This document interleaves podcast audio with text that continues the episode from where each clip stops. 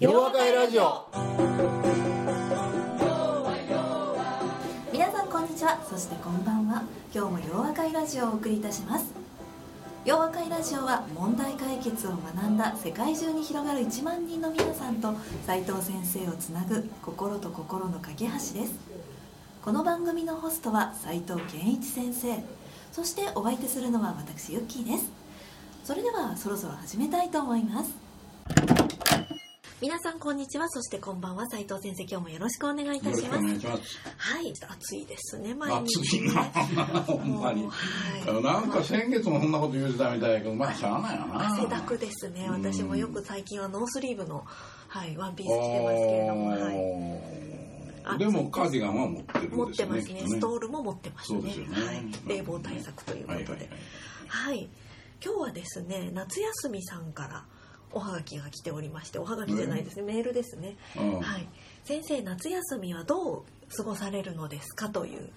ああいやもうこれはねはい。わかりやすい。んです、はい。普通皆さんは夏休みだからもう外へ出かけて、えね、体を動かしてという雰囲気じゃないですか、えー、ね。はい。僕の場合は、はやっぱり非日常的なことっていうのは、ええ。自分の家に戻ることなんですよね。やっぱり富士山の家で、はい。でやっぱり海抜 1000m だからちょっと涼しいっていうか。ですね。いいですね、えーまあただあの昼間はね太陽に当たると暑いんですよ、ええ。1000m 近い分ない。るなほどですね。はい。ほんでね あの木陰に入るとね、ええ。涼しいんですね、はい。えそれで大体庭の木を切ったり、ーはい。あえーなるほど。ええうん。ええ。あの薪割りしたりはい。冬に備えてとかね、えそういうことをやったりもうはい森とか山を散策するとかね、えー。そういうことをしてますね。暖炉そういえばありましたもんね、ええそうなんです。よなるほど。素敵ですね。高原でですね、うんまあ。ちょっと想像するだけで涼しくなってきそうですまあ涼しいことは涼しいですよ、えー、羨ましいですね、はい、ね。あの街中にいるとね冷房の熱気で逆に暑くななってきますほんまやな。はい。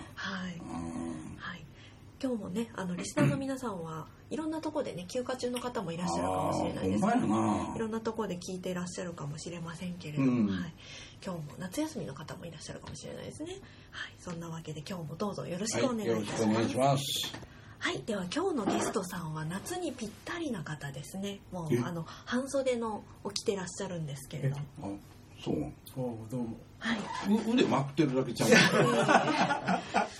半袖です。あ半袖か。はいはいはい。はい。はい私よくあの何でしたっけ？スキューバをされるって聞いてたので、なんかこう夏の刀イメージがあるああなるほどはないるほど。それでね。はじめましてじゃないですね。はい。ご無沙汰しております。はい。平野と申しまあす。どうもどうもこんにちは、はい。よろしくお願いいたします。ご無沙汰ですどうもご無沙汰8月入ってもだいぶ暑いですね。もうお盆も過ぎ。いええええはい。ほんまやな。そうですね暑いですね。クラゲが出てきましたよね、ええ。はい。スキューバね。ええ。あスキューバ。クラゲが出てきた。お盆過ぎると。あはい。昔言うてたねそういうこと。最近。あ今でも一緒なんや。最近いつも出てますけどあねそうですか、はい。まあ、増えちゃうんですかねあれはね増えちゃうみたいですね。ああなるほどですね。クラゲねがつくと。はい水族館で見ると綺麗ですけどね。そうやもんなクラゲの水槽とか私好きですけど。あ刺されると痛いですね。ね。ねなるほどね。はい。そうかスキューバダイバーですか、はい、されるそうで。私こう鼻がねツンとしてダメなんですけどだからあーすごいなと思ってたんですよね。よく行かれる。そうですね。はい。夏は行かない。休みを取れれば行く。行くっていう感じですかね。海外ですかね。海外ですあね。そうですか。どこどこ行かれるんですか？まあでもいいスポット。一番行きたいところはやっぱりモルジブ。モルジブね。安内君だよな。私いつだったか写真を見せてもらった覚えがあるんですよね、はい。なのですごいスキューバの方だっていうスキューバの方。いやそんなことはないですけど。まああのうちの妻がかみさんが好きなので。あなるほどなるほど。それが共通の、ねうん、共通の趣味っていうのはいいですよね。全然あの僕よりもダイビング経験が長いのあでら素敵ですね。私も習おうかしらっていうあ感じですね奥様に、ーはいあそうやな、ええはい、素敵ですね。はい。ではうん先にそんな話をしちゃいましたけど簡単に自己紹介をお願いします,、そうですね。はい。そうですね。あの僕はえー BBT 大学院の1期生になります、なんではい。先輩なんですよ、あほんまかいはい。えもうだいぶまあ、皆さんの先大先輩ですよね。長くなってしまいました、なのでまあ。それそれは。はい、洋和会でしたかね。サックスを弾いて。そう。それは僕弾いてじゃなくて吹いていただいた方です。僕サックス吹いてきました、うんそうそうそう。いただにやっております。先日もあの音楽会。音楽会でね。ええうん。怪我をしてしまいましてサックス吹けなかったんですけど、はい今もちょっとね傷が残ってるようで痛々しいですけれどもね。はい、はい、まあいろいろそういう余分な趣味にいろいろ時間を費やしたりもして。なるほまああの本業は、えー IT 関係なんですよね。IT の、ええーまあまあ、結果的に IT 関連のマーケティングを中心に仕事をしているってどいうことでうもうん気がついたらうん十年ですね、うん実は先月で50歳というふうえそうなんですね。年を重ねましてええはい。気がついたら2 3 0年 IT 関連の世界ではい。へえなんかそんな雰囲気ななかったよね。ないって言ったらあれなんですけどね。ないですか？うん。なるべくそんな匂いをさせない IT じゃないよね。なんとなくこのゼネコンいう感じ。え？違うか。腕まくりしてます。絶対後でな写真撮るじゃん。みんなうんなるほど。ゼネコンゼネコンみたいなね。本当洋和会であるとかね実学会とかでお会いしたら「ゼネコンの方ですよね」って言われちゃうかもしれない。し IT の方です。IT ですね。はい。では早速あのゼネコンの質問をさせていただきましょう、はい、よろしくお願いしますね。はい。はい。ちょっといろいろ質問考えたんですけど、はい。今あの、まあ、僕の年齢が50歳になったと。で、まあ、あのゼネコンではなく実はまあ、いろいろほぼ外資系の企業 IT 企業を渡り歩いてきた経歴があるので、まあこう50歳を機にこれからまあどういうキャリアを築いていこうかなっていうことも踏まえつつ、なるほど。えーやっぱり斉藤先生の例えば50歳の時こんなこと考えてたとか、あんなことを考えて今があるみたいな、はい。なんかそういう、はい。はい。はい。えーはと参考になるか道しるべみたはい。なヒントをいただければと考えてます。これはリスナーの方も多分ちょっと興味があるほこの前後の、ね、年代多いですもんね。はい。そうですね、さ斉藤組とかそういう方々、えい。せやねん。ええ。せやねんけどな。これが50の時でしょ？え僕が前の会社辞めたのが45なんですよ。なるほど45で辞めてはい自分のこの会社作ってるでしょ。はいそれで最初の5年目っていうのはね、おそらく死んでましたね。まだい今生きてますけど。要するにやっぱりボロクソにね、はい仕事をし続けてるんですよね。で普通はそういうサイクルは描かないんですでこれ僕よくね企業で言うんやけれどもあの大体あのサラリーマンはい。サラリードパーソンと呼ばれる人たちっていうのは、僕はあの時々こうねえーアイススケートとか音楽家とかこういうのを見てるとね、、はい。や3歳の時始めましてとか、ええ。そういうの多いでしょ、はい。3歳とか4歳とかね、はい。そうするとねこの子たちって垂直立ち上げするんですよ、ええ。若い頃に一挙にはい。能力を伸ばしていくでしょ、そうですよね。ではい能力伸ばすとねそれが持続すんだよな。若い時に伸ばしたやつっていうのは、はい。これで僕はねなんでサラリーマンにね垂直立ち上げてないんだろうっていう素ど朴な疑問があったわけ、はいでもろんね、はい。3歳4歳の時に将来はい。会社の経営者になるためにね特訓するっていうことはまず親には無理、そうですね。ね。ええ。だからそういうこともあるんやけども、ただそういうふうなあの若い頃からなんかあの自分で目指すべき方向性があってね、なんかやるっていうことがなかなか持てない、ええ。ね、そういうふうな環境もないし、はい。学校でそんなことも言うてくれへんしまあ家庭やったらさ勉強しろよっていうところで企業に入る、入ってからねはい。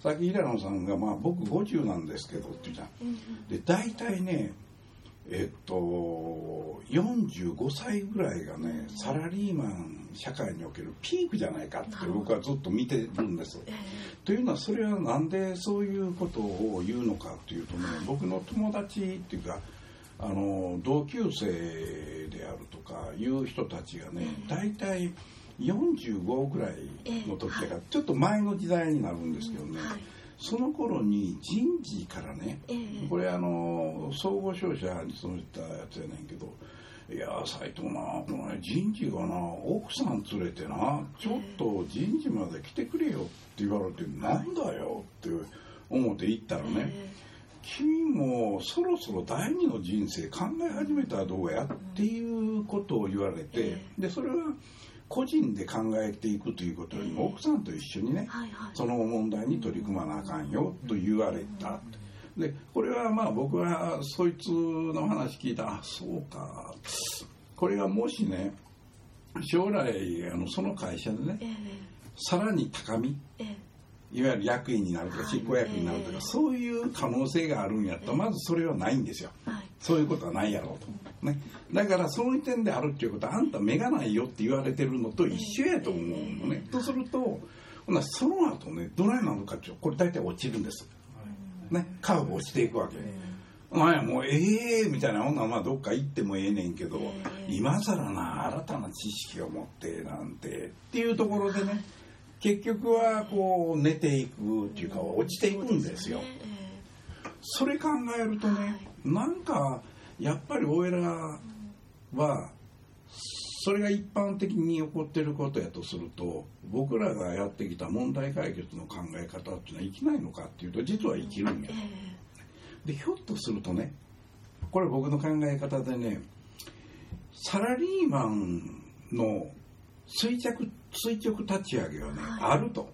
あはい。それは何によって成し得るかっていうとねはい中学高校の時に問題解決の基本的な考え方を教えてやるんですよ、あね。はい。そうするとね大学っていうことを選ぶ時に今は例えばあの給料どうやねんとかね、はい。この会社ランキングどうやねんとか、あるいはまあ中にはあのどれぐらい研修やってるんですかとかそういうねわけのわからん。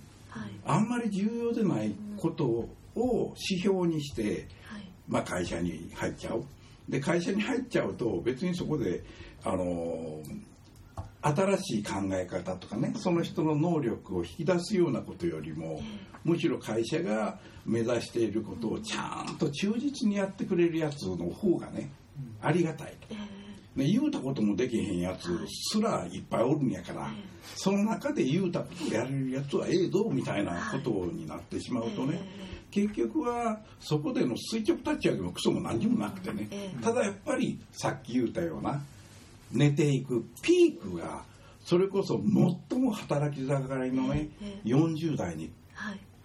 来させられるみたいな、えそれはあかんやろ。えなるほどええ。うん。だから僕はあの、まあ平野さんは一期生大学院の一期生ということであの僕の担当もやっていただいてたのかな、はい。そうですね。ねはい。LA をやっていただいてたこともあって、優秀やったと思うね、ええそれでそうかうん、いや優秀でない人は普通ならないはずですから。昔のケンタラワ会にいらっしゃるああそうやな、はい。そうやろ。ということからするとね、あのその頃から自分の頭の使い方を学んだっていうことはね、これはすっごいプラスやと思ってるんです。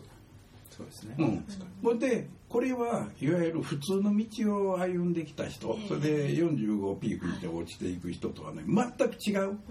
あの環境の中に過ごしたっていう、これが大きなプラスや、はい。そやからほんならここからどない行くねんってこういう話になるわけね、それがまさに平野さんに質問になってきたわけや。んか皆さんが聞きたい質問ですよね。僕は問題解決を学んだけどどうなるんだろう、うん。どうすればいいんだろうっていうことですよね、それで僕は、はい。あの一言で言うたらね、ええ。その問題解決の考え方っていうのは何ができるかっていうとね、はい。結局自分が属してるあるいは今後属するかもしれない、ええ。あるいはある大きな一つの社会の中からへんけどね、あのそれぞれの環境それぞれのお企業やった企業の置かれた立場をさらにより良い状況に持っていくことができる能力を持ってる人たちなんですよ。なるほどはいとすると唯一ねそれがあのーどういう形で現れるか現れないかっていうのはね、はい自分でえー例えば今自分の会社、はい。ひょっとしたら会社じゃないし、ひょっとしたら自分がなんかお付き合いしているパートナーの会社っていうのは非常に面白い人たちが経営者もいたりしてね、あこういう会社っていうところでねこれちょっと外から見てるだけやけれどもポテンシャルすごくあるのにはい。なんかそこでこうあんたらもったいなくねえかみたいなところの会社に対してね、はい。ちょっと自分であの外からやねんけどこういうふうにちょっとみ分析するっていうことは使わんでもええねんけど、見たら実はねこういうところがどうも皆さんの会社が本当はもっと良くなれるのに阻害している要因っていうのはこういうところにあってね、ええ。でこいつをあの直すための方法っていうのはまあ何通りか3通りぐらいある。でこれをやることによってね会社が新たな飛躍できるんちゃうのかなっていうねはい。ことを提案せなあかんと思って。ねなるほどですね。はい。ね。で僕の場合はその45で辞めた時に、はい。あの誰かに提案するということを知らないんですよ。マッキンゼー以外知らないわけやから。うんね。ええ。でお客さんとは関わりを持つっていう発想は全然なかったもんやから、ほんならこれ俺自分でやらんとあかんのかこれまさにね未知の世界に対する大きなチャレンジといえばかっこええねんけど、うんあれは傍から見たらねはい明らかにそんなアホなことやめときみたいな。ええそやからそれがまあ結果的にはね、ええまあ今いるわけやから、はいあ良かったと言えば良かったやけど、はいただ僕はまあ平野さんはじめ問題解決をしっかり学んだ人たちはいっていうのはねこれはそれをどうはい対象者を誰にしてねはい。その人たちに何を伝えていくのかっていうその何を伝えていくか分かってんだよ。要するにその組織その会社がはい。こういうことをやるともっとね伸びれるはずやと。でそれを自分たちはまあ自分ははいあるやっぱり正しい考え方って学んだ正しい考え方を実践するということでね。重要課題を発見したと。だからその重要課題はこういうことでそれを解決しない限りね会社の業績は上がらないんやえで自分はそれに関してここの会社、ね、その対象とする会社の中でこれをちゃんとこの実践してえねえ。根付くところまで僕はやることはうん。かめへんぞみたいな。でそれがちゃんとその会社でみんながやり方が分かりやっぱり問題解決の考え方学ばんとあかんからね、はい。そこで仲間増やすためには。そうするといやこれもう皆さんできるやん。ね。それでもちろんその会社が「いや平野さんもっとおってええや」と次の新しいねはい。チャレンジ考えてるからそのところもやってえや言うたらそれはやってもええ。ええ。でもひょっとするといやいや俺またな次のところでな困ってる会社がきっとある。とそこ行ってね俺やったんねん。はい。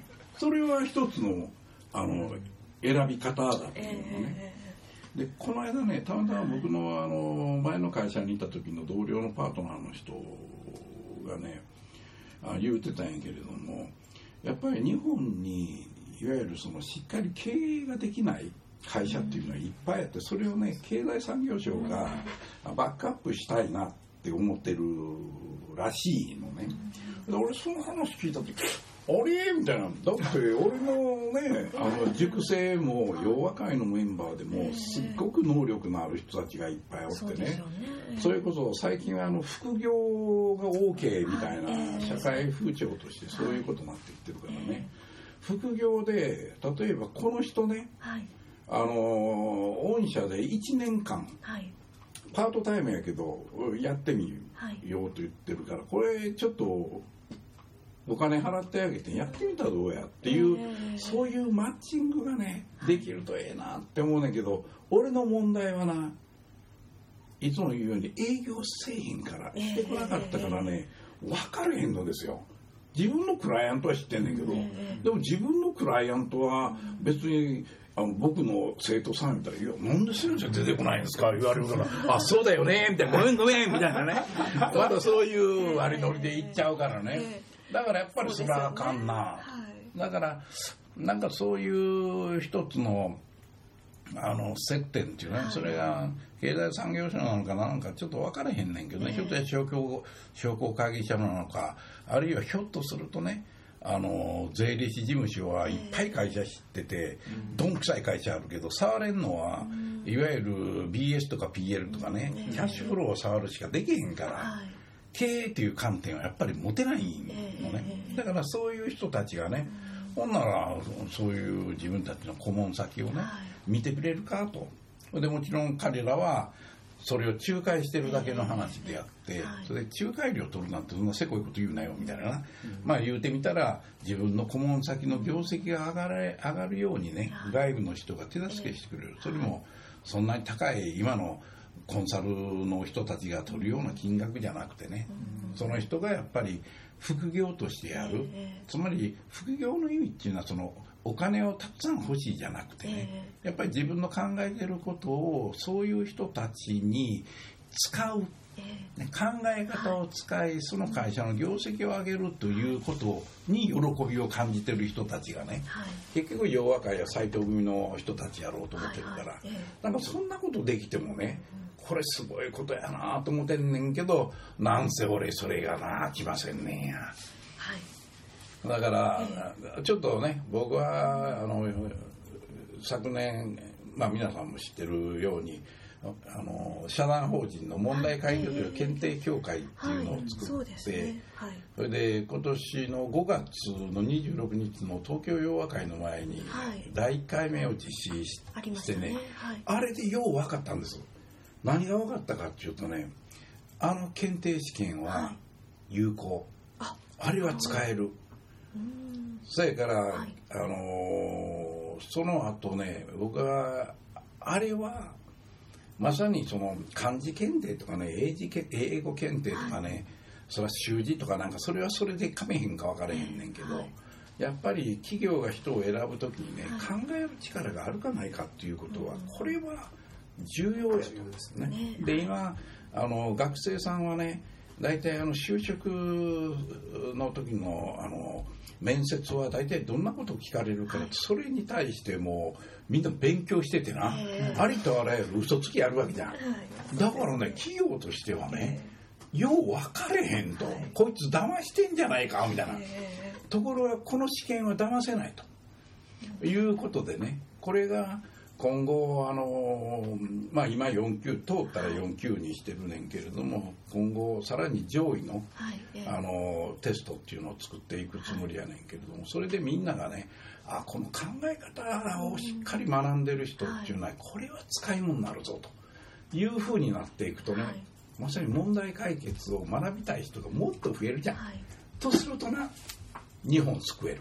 そうですね。真面目に今日本はどんどんね変な方向に行っててね、まあ、世界的にポピュリズムやなんとかって言うてね。もう言うてみたらはい。なんか民主主義っておかしいんじゃないのみたいなことになってきてる中でね。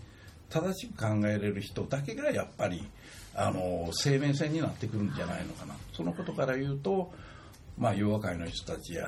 斎藤塾を出た塾生の人たちとかね斎藤組の人たちっていうのはやっぱりその辺りをしっかりと理解してるからはい。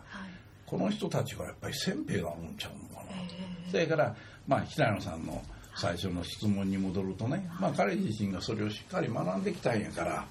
単純にそのなんていうんやろう次に自分起業するのかなあるいはどっかの会社の中でそこで、えー今までと同じようにあのサラリーマン生活を送るかっていうそういう選択肢じゃないと思ってるわけ。ねなるほど、起業しようがいろうがかめへんと。要するに何をこうやって貢献しようとするのかでそれやったらね求めてる会社はいっぱいあると思うねねそれでただ僕は残念なことにその問題解決という言葉はみんな知ってるけどその意味がわからん人たちがいっぱいあると。だから企業は問題解決って「えそれって何なの?」って言われてねちゃんと答えられへんわけですよ。だから結局そんななんか言葉だけ先行してるっていうことになっててね。これが世の中的にあそういう考え方やからそれは大事だねってなってくるとね僕は問題解決のその検定っていうことで何級なんですよってこれは世の中に受け入れられていくようになると。だから俺のこれはもう残りのライフワークでねこれをまあみんながあの履歴書にちゃんとそれを書くようになってね、でみんながそれを学い始めで今の平野さんはじめね洋和会斎藤組のメンバーがそれをみんなに教え続けていく、はい、いわゆる伝道者としてね、ね。えー、やってる姿がね、えー、僕は見てみたいこういうふうに思ってるの、はい、問題解決の考え方を伝道していく。そして日本を救うことが平野さんの平野さんリスナーの皆様のこれからですよね、うん、いやこれね、はい、俺企業でもね、えー、まあ普通やったらそんなケツの青いこと何言うてんねんってこうねみんな思ってると思うねん。で俺いつも思ってるんやったら俺いつでも見せるぞ。俺のケツ見てみ。どこが青いねんみたいなね。まあ見たいと思えへんと思うけど。でもね面白いことにそういうふうに自分で信念を持ってねあのしっかりと言う人っていうのはやっぱり珍しくってね、はい、みんなはねいやそういう考え方がね本当できるといいんですよねっていうふうに言い始めるわけよ。それでもうまああの僕の昔からのクライアントにもこの文献の話持っていくとねいやもうこれもう全社員やらせます、はい、ね、それでそれやると何が分かるかっていうとその会社のね傾向が分かるねものを考える力って学んできてるはずやのに実はこんなことができてないとかね。基本が分かってへんやんとか。あるいはロジックあかんなとかね。あるいは情報収集でつまずいてるぞっていうことになると次にどういうプログラムを教えていったらええかが分かるようになるんですよ。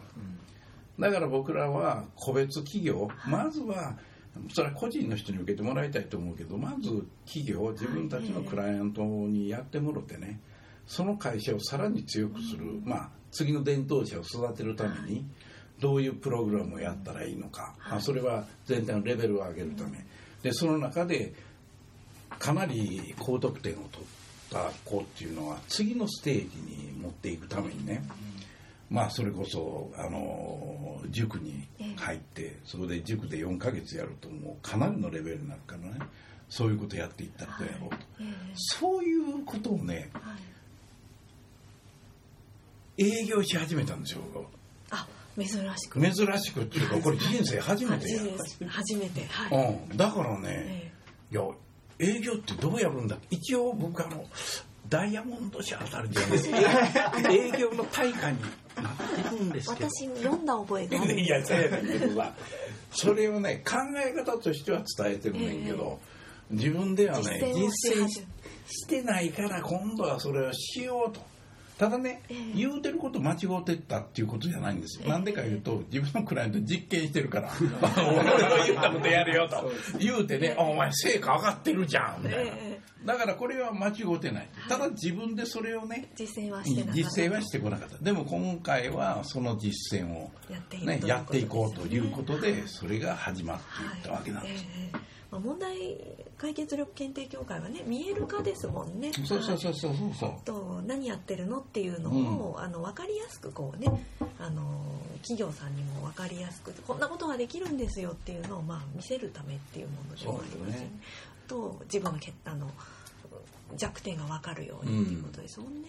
うん、そうだからなんかなあのそれこそこの洋和会にいる洋和会のメンバーってね、えー、みんな優秀な人ですよ。ね、志もあるし、えー、でその中でいや今度今のラジオにしても実学会にしてもね、えーはい、みんな僕の生徒さんたちが「いやこんなんやったらどうや」言われて、俺は大体断れへんから、もう何でもええんちゃうの言うてるうちになんでこんな忙しいそうですね。今日もゆっきーちゃんに言って俺ひょっとしたら洋和会やなんちゃらかんちゃらやっていわゆる奉仕のやつでね俺の時間の4割使ってるかもっていうぐらいね増えちゃってるんですよ。で土日が抑えられるでしょ、えー、弱会だ話です。ねだからうちのかみさんね、はい。何してんの？ちょっと問題解決力で夫婦仲の問題を解決していただいてね、はい、うん。それはもうねえ毎朝4時半ぐらいメールするんですよ。ー。えこういうことを考えて今日はこういうことやるんやみたいな。ー。えーはい、どうですかね平野さん。はうまく学んだものをどこに自分のリソースをこう注ぎ込むかっていうのをこれから考えたいと思いますね。それでね特に僕は IT ははい。すごく重要な役割を担ってん担ってんねんけど、はい。IT の人たちはやっぱり自分たちのお売り上げを上げることを考えて顧客に接してきたもんやから、結局顧客のね業績を十分上げることに貢献できてないと思ってるわけね。だから僕は今 IT の人にかけてこれはまあ今の塾の4期生の中にね IT 絡みの仕事をしてる人が2人いるのかな？2人だっけな？でこの人たちに僕は言うのねバリューチェーンを書くと一番最初のところに要件定義っていうやつがこう来ること多いわけね、IT の皆さうん。んは、この要件定義がね、はい間違うてるやんと。つまり間違うてるやんっていうのはやっぱり売るためには、えお客さんがうちこんなこと求めわんねんっていうことを言われたらそいつはあそうですか。ほんならそれ考えますわっていうのが普通やと思うわけやな、なんでか売り上げ上げなあかんから。ーはいえー本当はそこでねクライアントにね「え？それ違うでしょ」と。ね、あなた方が考えていることはあなた方の会社の成長というものをね担保するものではないと。はい。むしろこういうことの方が重要なんやって言うたらね、はい。あそんなんやったらお帰りいただいて結構ですうちの言うことやれないならね帰ってその愚かさがね企業にあるんです。はい。えー。でそれをねチャレンジできませんよそりゃ。はい。ところが多分うなずいてますね、ところがはい。クラコンサルタントはね、はい。やるあ僕はやるわけや、はい。ほんでやってそれでいやそれは我々が考えていることと違うからね、今回ご縁がないということですよね。あそうですよね。って俺さっさとねやらないんですよ仕事は、えね、そういう類のメンタリティっていうのかな、だってそれがないとね本当の意味での貢献ができないんやろと思うんで。だから平野さんが50になったらねちょうど、ね、半世紀生きたんやから、半世紀きうん。ここで IT の世界の人たちが今やっている間違いを俺が正してやるみたいな。俺はかっこええでどうでしょうーかいなっこいいですね。なんか俺ラジオで喋ってるっていうことを忘れてたわ。こんな大見え切っていいのかみたいな。その間違いを正す仕事をちょっと模索しますかね。うん。ウェブラジオで IT のあのそれはね間違いを正してください。それははい。やっぱり何が重要かってこれ分かってるんです。はい。それはね IT の人が行くのははい。情報システム部が多いと思うねんけどそうじゃないと。社長に行こうやな社長とか会社全体のお業績をちゃんとウォッチしててすごく心配している人たち。えその上から見てる経営者の視点を持ってる人に行ってね自分たちは皆さんの会社の情報システムがこういうようなことを言うてはると、ね、でもこれは違うと思いますと皆 さんの会社の成長というものを助けるものじゃなくて情報システムが自分たちがちゃんとその情報システムという仕事を自分たちが定義しているものを実行したいと思ってるだけやと。ええでこれをこのままやとね会社にとってはこの投資っていうことでお考えになっているようなことっていうのは本来は業績を上げることであってね、部分の何かを直すためっていうんじゃこの投資はね正しくない可能性があるだからもう一遍視点を元に戻してみて会社の業績を上げたいっていうのが全ての経営者の念願であってそれはお客さんを喜ばせることによって業績を上げることでありそれをやる上でどういうことが阻害要因になってるのかっていうことをまずね紐解いていこうと。そうですね。はい。それで私はそういうまさにねはいそれが問題解決の世界であって私はその分野においては十分蓄積された経験があるんです。一期生です。うん、私それを任せてくれ。ね。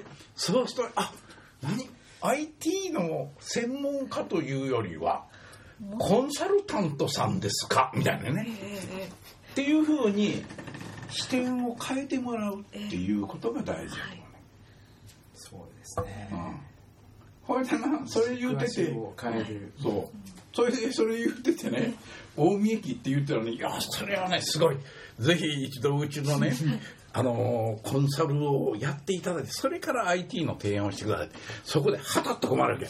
俺できないかも。その時にはお助けマンを呼ぶわけや。登場ですね。はい。いや、うん、ということなんですよ、斎藤塾で学んでおそうそうそうそうそう。そうその通りです、はい。いただくと、はということでいかがでしょうい、か、IT のはい。間違いを正して日本を救うと、そはい、ゼネコンではないですよっていう。ゼネコンではなく。はい、うはい。はい。はい。そういうことで。大変ご勉強になりました、はい夏休みがどっか飛んでいっちゃいますそう。ぜひね頑張って。もうさらに熱くなりましたね。はい。はい、はい。よろしくお願いいたします。はい。ありがとうございました。ありがとうございました。